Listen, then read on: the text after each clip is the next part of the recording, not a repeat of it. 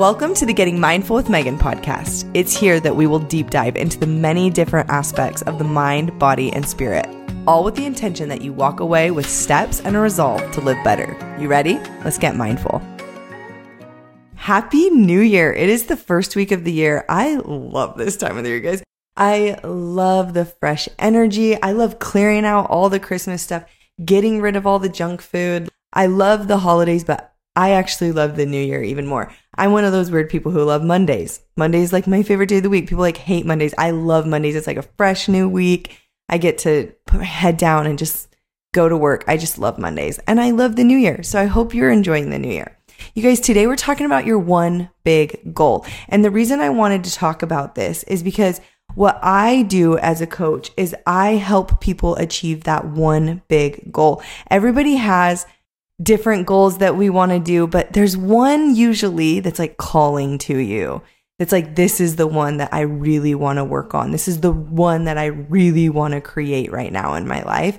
And it's usually the one that feels the hardest. And so what I do is I help people learn how to set that one big goal. I help them learn how to stick with that one big goal and I help them achieve that one big goal. So we're going to talk about your one big goal and what will be required of you to be able to achieve and accomplish that. And so I'm excited for today. I hope you guys are excited too. Let's dive in. All right. So I believe as humans that we have this innate desire to create. We have an innate part of us that maybe was even foreordained to do something impactful. Some people call this having a dream. And I loved the way that Jody Moore described this because she said it's different than a goal a goal is usually just like a hobby or something you put on your to do list, right? Like, I'm going to drink more water. I'm going to read five pages a day. That's more like a goal. But a dream is different because it's a little wacky, it's a little out there. It's almost unrealistic when you think of like the dreams you have in your sleep. Like sometimes you're like, that didn't make sense. I don't know exactly what that was, but I want it. And I think whether we're aware of ours or not, most of us do have a big dream or a big desire in our life that we want to create. And I actually think that's very instinctual. As humans, we are made to make things better. We have this beautiful ability to problem solve, and we have an ability to create, and we have an ability to make impact on the people around us. And I do believe that that whole process will purify us. When we are in a state of impacting others and creating our dreams and focusing on doing something bigger than ourselves, we end up having to be purified in the process. It also requires deeper levels of faith. And both of those things, that purification process and learning to develop that deep level of faith, can be really uncomfortable. I want you to think of a diamond, okay? In yoga, there is a term and it is tapas it means pretty much refiner's fire to burn.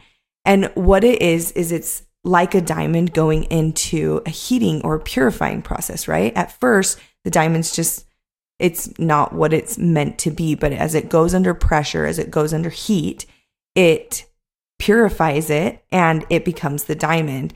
And I really believe that that is required in order for you to accomplish your dream or your desire this year. And so, as a wise mentor of mine once said, thank you, Brooke Castillo, discomfort is the currency for your dreams. You will have to go through a purification process. You will have to go through a faith process. And it is a tax that you have to be willing to pay. You will not accomplish your dreams or your goals without a good amount of discomfort. And that's why most people don't. I love there's a scripture, it says, Many are called, but few are chosen.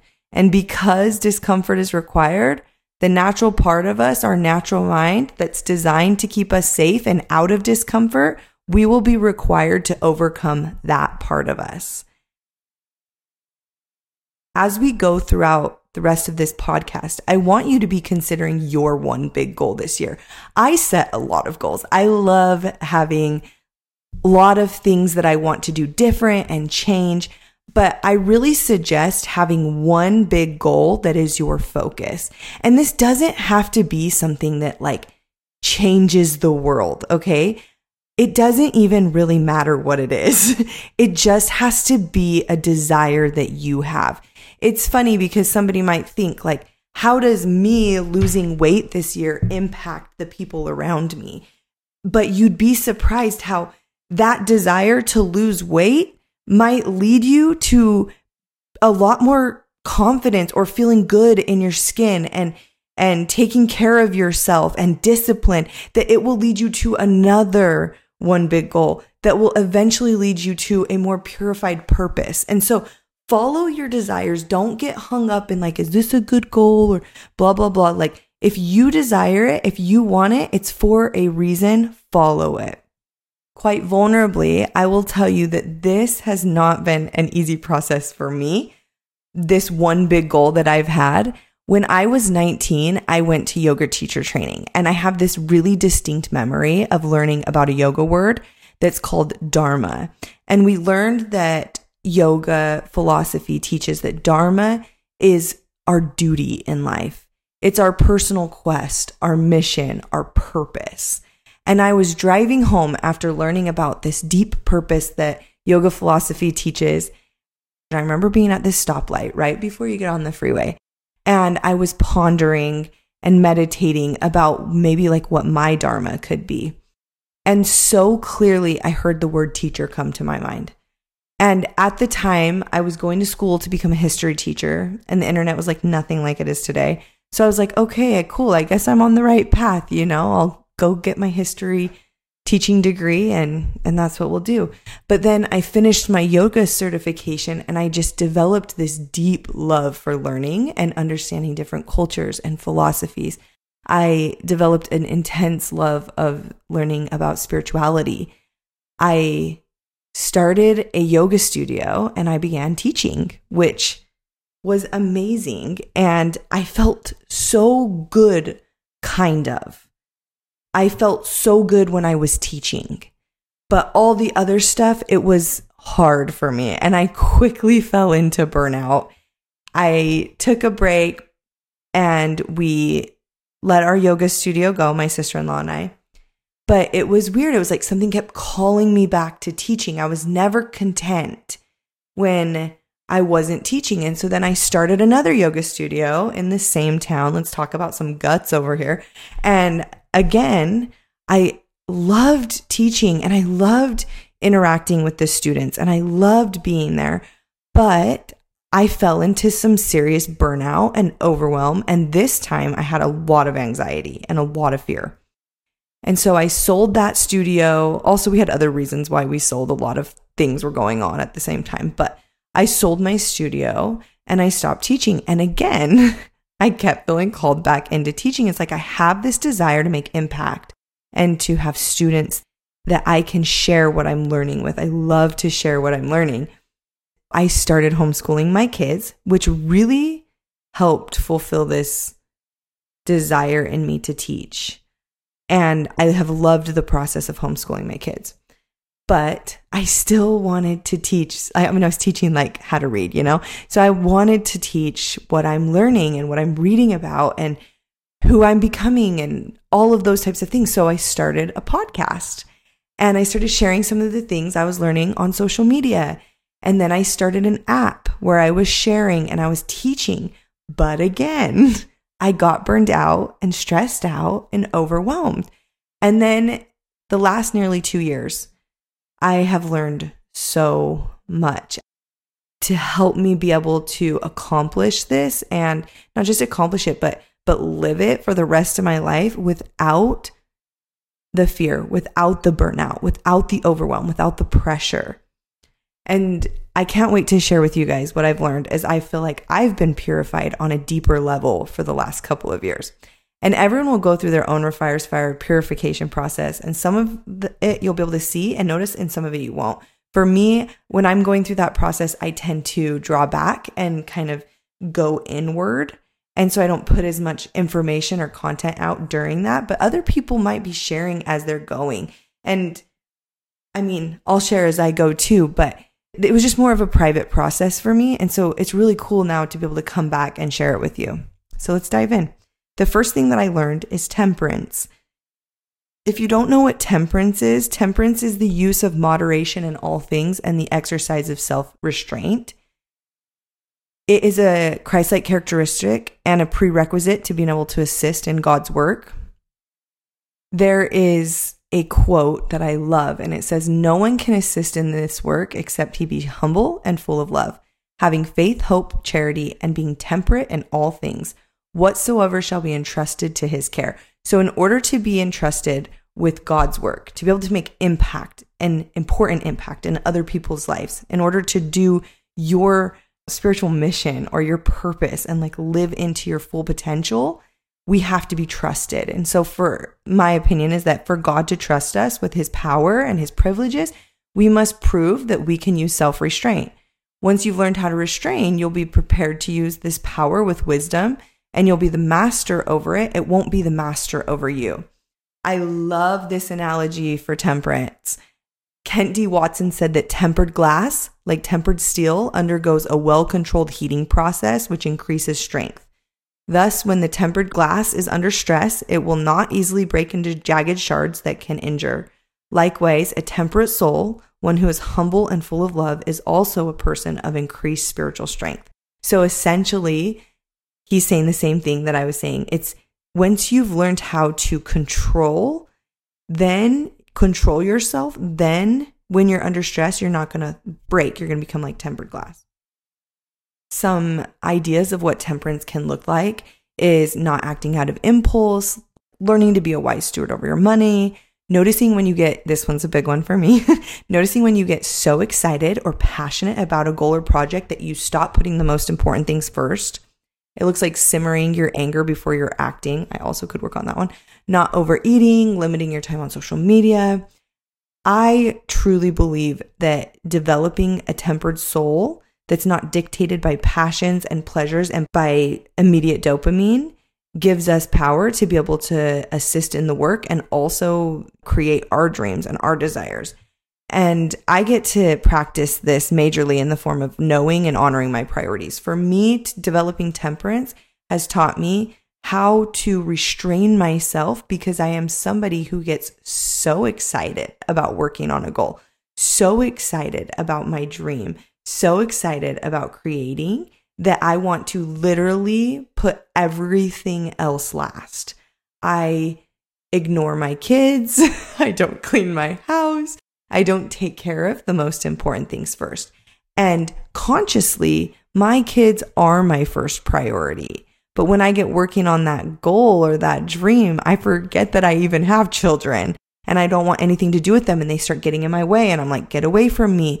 And even though they are my first priority con- consciously, I am able to see that my priorities are out of whack and that they're not in alignment. And it's going to cause broken shards, right, of that glass. Another way this shows up is not overdoing projects. I am an idea person, so I have a lot of ideas, and sometimes I want to run faster than I can. I seriously want to do everything. I have like 500 days, I want to do it all. And honestly, I have a lot of good ideas, but I've learned I have to be able to bridle my passions. Like, I have to be able to bridle back, take one thing out of a time, not overdo myself and my family. And I've had to learn how to organize priorities and schedule my time. Sometimes this is literally just tempering my mind to not be thinking about this goal or not be thinking about this dream or desire when I am baking cookies with my kids, letting myself be present in the moment. It also looks like turning off my phone on Sundays and really observing a Sabbath. This is a big one for me is like, I want to work. I like working, but learning how to bridle that back and say, like, no, Sunday is a day for God. This isn't my work day. This is my day off. This is a rest day. It is so beautiful. I love the Sabbath. I love that Jesus said the Sabbath is for the people, the people aren't for the Sabbath. I'm not giving you this, the Sabbath, so that you have to give up what you're doing. I'm giving you the Sabbath because it's going to refuel you, it's going to refill you, and it's going to develop you. And when you put God first, when you give God some of your time, it's showing him like you are a priority. So, temperance. It's one of the things I've had to learn that was very uncomfortable to help me get that one big goal. Number two, the second thing I've had to learn is that I can do uncomfortable emotions. I realize that whatever goal I have, it is going to require some very uncomfortable emotions. The first for me is the uncomfortable feeling of just doing what I say I'm going to do. Like I said earlier, I'm very creative and I have a lot of ideas, but having the tenacity to sit down and execute on my ideas can be very uncomfortable for me, but I have to be willing to do it. I have to be willing to stick to my schedules. I have to be willing to do the things that I say I'm going to do and finish through with a task. This is so uncomfortable for me and I only get this half about right about half the time, but again, it is required. Another uncomfortable emotion that I have had to learn to get really uncomfortable or really comfortable with is rejection. the last 2 years, I have not put myself out there really online or even in my podcast, but have had the opportunity of feeling rejected in different areas of my life, my own personal life, and it was such good learning for me. I learned that I can handle rejection. I can handle people not liking what I create. I can handle the negative opinions of others. I also learned that even if other people don't like what I'm doing, I don't have to reject myself in the process. Rejection is a feeling that comes from a thought, you guys. And what I was doing in the past was looking at the opinions of others and taking them on as my own. Instead, I'm learning to ask God and myself what we think. and realizing that I can be humble and make changes while also getting my own back, this has been such a game changer for me. It is okay for me to feel rejection. It's okay to be rejected. The best people in life have to get okay with rejection. Like you think about Jesus, like he was literally perfect and they still rejected him. So if I'm going to be doing my mission, it's okay for me to expect that there will be some rejection, but also that I don't have to reject myself in the process. And it doesn't have to feel terrible for me. Such a game changer. Okay, another emotion that I had to learn to be okay with was imperfection, the shame that comes with not being perfect and openly letting people see me not be perfect was difficult. Perfection, I believe, is just an excuse for insecurity. I've had to learn that perfectionism leads me to overthinking, and overthinking leads me to paralysis. I don't have forward motion when I'm stuck in a perfectionist loop. I've developed a thought pattern that has helped me a lot with this, and that is that it's okay to be wrong. I've had many purifying experiences with this. Every part of my natural man wants to control my own experience and the experience that others have of me. So I want people, I think it's just natural. Like, I want people to think like I've got it together. I want people to think I'm good. I want people to think that I'm doing a good job. I want my work to be well received. These are all thoughts that I used to have. And now I've realized those thoughts aren't really helping me. They, they sound good, but they're not that helpful. What I've learned is that anything I'm doing, I'm probably going to suck at at first. And I have to be really okay with not being perfect, not being good at it at first. Like it, it takes time to develop skills, it takes failure to develop skills, it takes doing it crappy to develop my skills, and it will look messy at first. And so, if you're working on your dream, your work honestly will probably suck at first, and you have to be okay with not being good and it taking time to learn. And be the way that you want it to be before you can become amazing at it. These are just a few of the uncomfortable emotions I've had to learn to endure the shame of being wrong, rejection, and the discomfort of disciplining myself and doing things I don't want to do, the discipline of delaying gratification.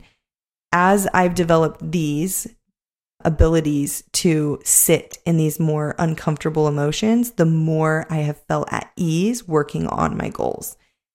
All right, number three is that my faith has to be stronger.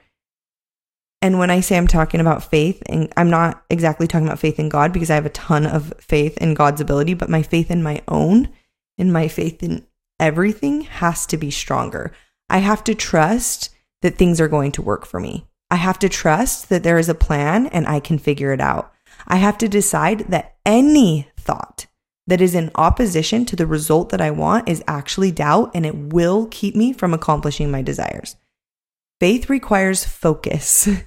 I'm still working on this. Yes, I have to learn how to focus. I had to learn skills to learn how to focus. And I'll tell you a little thought that is so minor, but I realized it was keeping me from the results I want. I sometimes struggle with focus. So a lot of times I'll set a goal and then about in the middle of the year, like I forgot I even set the goal. Like I forgot that this was really important to me. And sometimes, like, even with this teaching, like Dharma that I was telling you guys about, I would talk myself out of it. Like I would be like, you don't even really want to do this. Like I would forget my why. I would forget that I even really wanted to do it. I forgetful, honestly, forgetful and lack of focus here. So I created a binder this year to help me combat that. And I made a goal binder and I'm using it every time I schedule my week and it has my why in it. It has my priorities in it. It has my goals like listed by priority. It has all sorts of the information that I feel like would help me stay focused. And how funny is this, you guys? I started judging myself for this.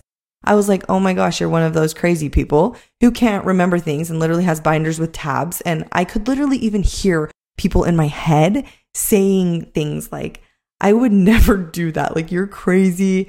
And I realized that even a little bit of judgment towards myself for trying to solve a problem that I have would not get me where I want to go. So I decided to own and honor my ability to create binders with tabs and be really on top of things that I want.